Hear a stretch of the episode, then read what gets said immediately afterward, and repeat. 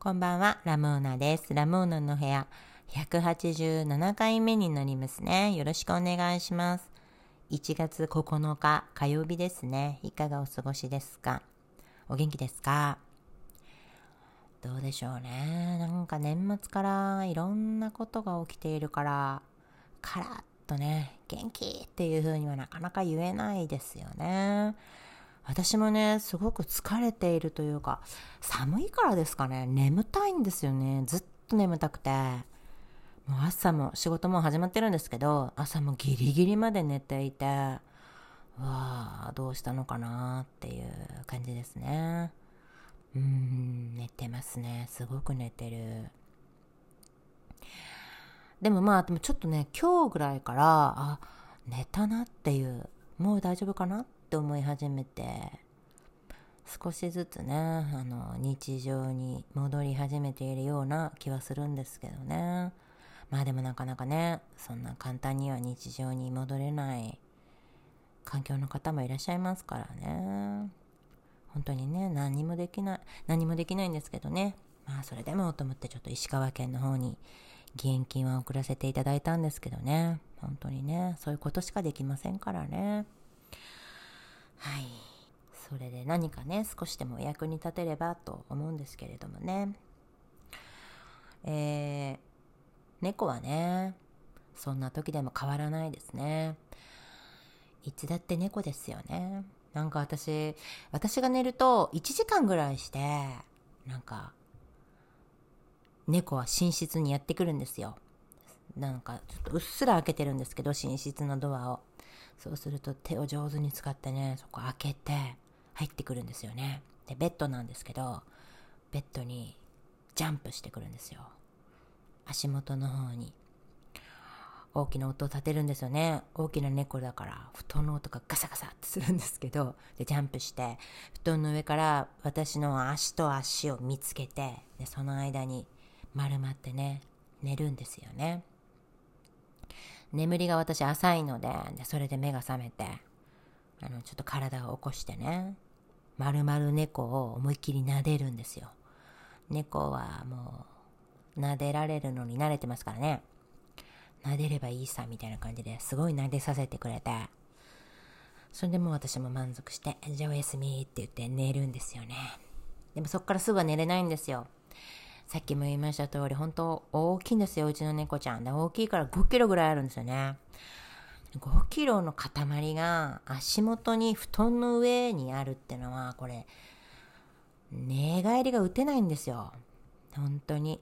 漬物石がある感じ。漬物石置いたことないから、どうなんだろう漬物石と猫ちゃんってどっちが重たいんでしょうね。漬物石のサイズにもよるか。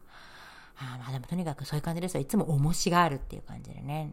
寝返りが打てないんですよね。まあ寝返りよりはね、猫が優先なんですけど、でも寝返り打たないと腰が痛いですからね。腰が固まっちゃいますから、なんとかして寝返りをって思うけど、そんなことしたらね、猫が辛いでしょ？だからこう足をそろそろそろと引き抜いて、足をちょっともう右にやったり左にやったりっていうのをね、じわじわじわじわ動かしてますね。そんな時でも猫はもうほんと微動だにしない。もうずっと、我ここにありみたいな感じで、もうずっと真ん中にいて、私はそこをこう、衛星のようにね、ずっとなんか回ってますね。私が回る。猫の周りを回るみたいな、そういう寝方をしますね。だからそんなすぐに寝れないし、猫が来てからすぐに寝れないし、結構長い間それをやってますね。それで寝不足なのかな？もしかして。わからないんですけど、まあでもね、猫が一番ですよ。はい。この前、あの、東北の旅でお世話になったごま塩さんのポッドキャストにお呼ばれして、ラジオのね、ゲスト出演を果たしてきました。いやー、ゲストって初めてだったからね、緊張したんですけど、すぐ打ち解けた。でもすごい話を振ってもらえるから、それにお返ししたらいいからね。話しやすかったですしね。その時のあの回をね、この番組概要欄に貼っておきますのでね、お時間のある方はぜひ聞いてみてください。1時間ぐらいありますね。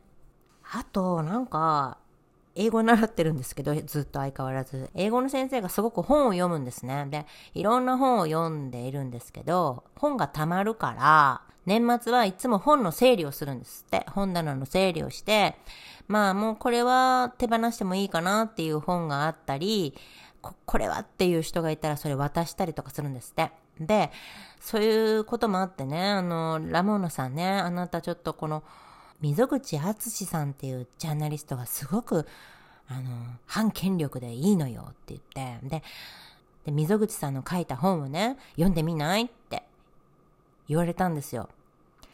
はい、読みますって言って、で、あの、もらった本が、細木和子魔女の履歴書っていう本だったんですよ。細木和子さんを追いかけた本。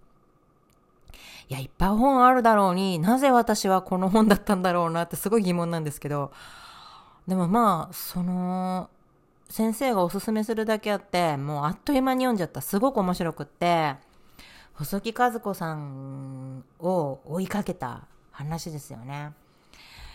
いや、結構暴いちゃってね、細木和子さんのことをね。で、細木和子さんが、あの、ご存命の頃からもう、この二人は戦ってるんですよね、多分。多分ね、雑誌とか裁判とかでね。訴訟もやってますから、結構戦ってる、戦っている本でしたね。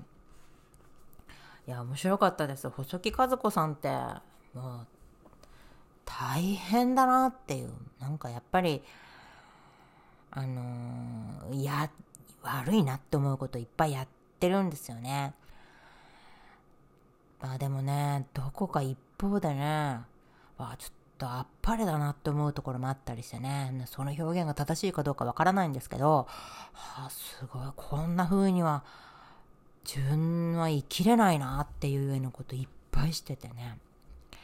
まあちょっとやっぱり、あのー、かなりね、ちょっと表現がね、悪意を感じることもあってね、すごいセンセーショナルにして、やっぱり読ませないといけないですからね、人に。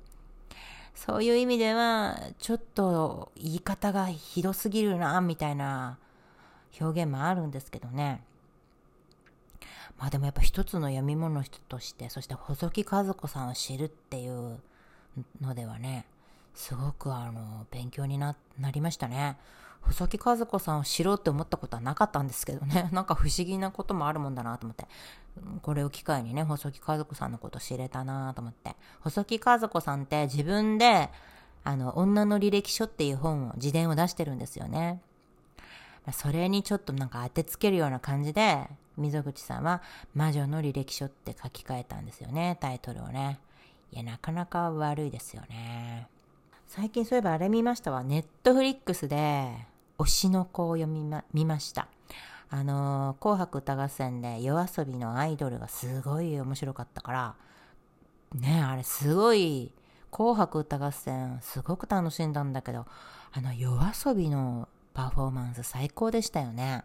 あれで、あ、推しの子見てないなと思って見たんですけどね。いや、面白かったですね、推しの子。あ、こういうお話なんだと思って。面白かったです。その後今はね、家族、弟に勧められてね、早々のフリーレンをね、見てますよ。見ろって言われたから見てますね。どんどんなんか、あの物語に体が馴染んできて、早々のフリーレン面白い、面白いなって。1回目とか2回目って、ふーんって感じだったんだけど、なんかどんどんどんどん体が馴染んでいって、あの世界観にね、あの、ハマっていきますね。ああ、いい世界だなっていう感じでね。